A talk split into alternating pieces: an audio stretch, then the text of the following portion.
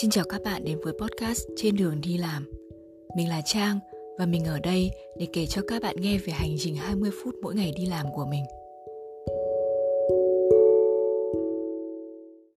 Bạn có bao giờ để ý điều đầu tiên hay người đầu tiên bạn gặp khi ra khỏi nhà là ai hay là cái gì hay không? Mỗi buổi sáng khi đạp xe tới công ty, mình đều hy vọng mình sẽ gặp một chú mèo nào đó. Và ngày hôm nay, mình sẽ giới thiệu cho các bạn những người bạn nhỏ trên con đường đi làm của mình.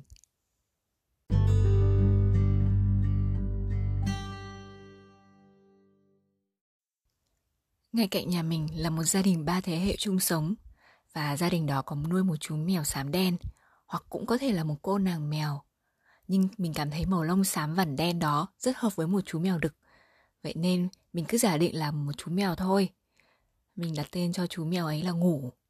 Lý do thì rất đơn giản là vì thời gian đầu khi mới chuyển về căn nhà này, mình chỉ bắt gặp chú đang ngủ bên cửa sổ. Nhưng dần dần về sau mình mới phát hiện ra rằng ban đêm Ngủ sẽ được ra ngoài đường chơi và sáng thì trở về đòi ăn.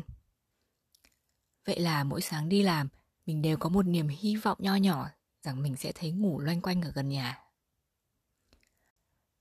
Và Ngủ có một người bạn thân thiết, người bạn đó là Bơ, hay mình thường gọi là Butter the Cat. Bơ có một bộ lông vàng suộm. Bơ phải nói rằng là to gấp rưỡi Ngủ, và Bơ thường rất hay đi dạo thong dong một mình vào những buổi sáng ngập tràn nắng. Ở đầu phố, cách nhà mình tầm 3-4 căn nhà, là một ngôi nhà của một bà cụ già sống với 2 chú mèo. Một em mèo với cái tên khai sinh là Mimi. Có một lần mình tình cờ nghe thấy bà gọi em ấy, nên mình mới biết tên em ý là Mimi.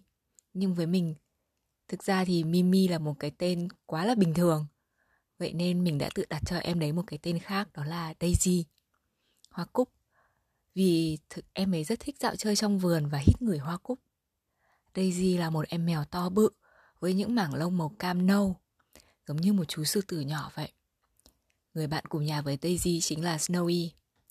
Nghe tới đây, tới cái tên Snowy, thì chắc hẳn các bạn cũng có thể đoán ra được ngay màu lông của em ý. Một nàng công chúa thực thụ với bộ lông trắng muốt và đôi mắt xanh biếc. Snowy rất thích ngồi cạnh cửa sổ và nhìn xa xăm. Dẫu cho mình rất nhiều lần cố gắng vẫy chào em ấy cũng đều ngó lơ mình. Và khi mình tiếp tục đi quá lên 2 ngôi nhà, mình sẽ nhìn thấy Kiki và Gigi.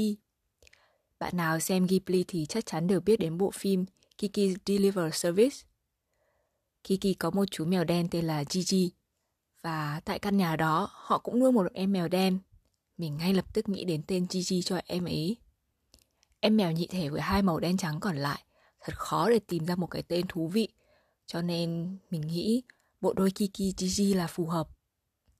Kiki cực kỳ nhút nhát, em ấy thường hay nằm trên tường nhà và chạy biến đi nếu mình tới gần. Gigi trong khi đó thì rất thích sang vườn nhà hàng xóm, nơi có mấy bụi cây hay là những bụi hoa hướng dương, để nằm tận hưởng không khí sáng sớm. Và thế là hành trình đạp xe của mình tiếp tục cho tới khi mình đạp xe ra khỏi khu rừng.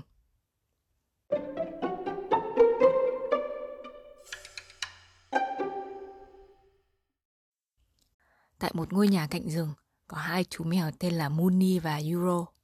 2 cái tên nghe cực kỳ không liên quan, và quả thật là chúng cũng không liên quan tới màu lông của 2 em ấy luôn. Euro là một chú mèo Anh lông ngắn. Mình đặt tên em ấy theo một tên em mèo mà mình theo dõi trên Instagram.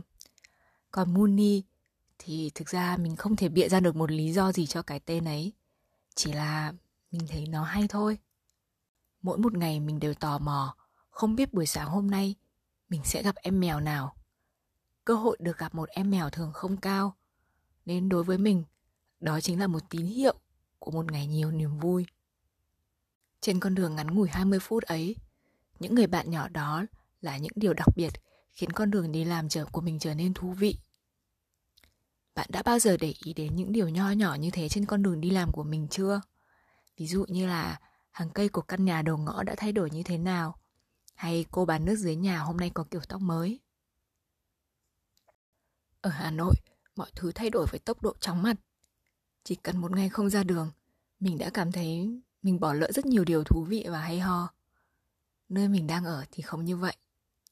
Nếu bây giờ mình xem lại những bức ảnh 20 năm trước về nơi mình đang sống, tất cả vẫn y nguyên như cũ, nếu mình không muốn nói là xấu vẹn nguyên như cũ.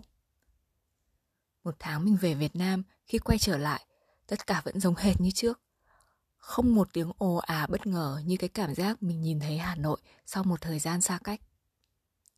Vậy nên cũng dễ hiểu khi con đường đi làm của mình nó nhàm chán đến mức nào.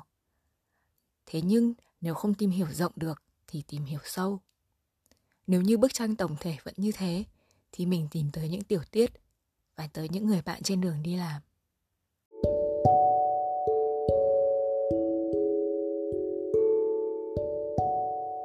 Mỗi ngày chỉ là một bất ngờ nhỏ thôi, nhưng tự biết hài lòng với những thay đổi nhỏ xinh đó cũng là một điều hạnh phúc. Vậy còn bạn thì sao? Ngày hôm nay của bạn sẽ thế nào? Ngày hôm nay bạn sẽ nhìn thấy gì? Sẽ gặp ai trên con đường đi làm của mình?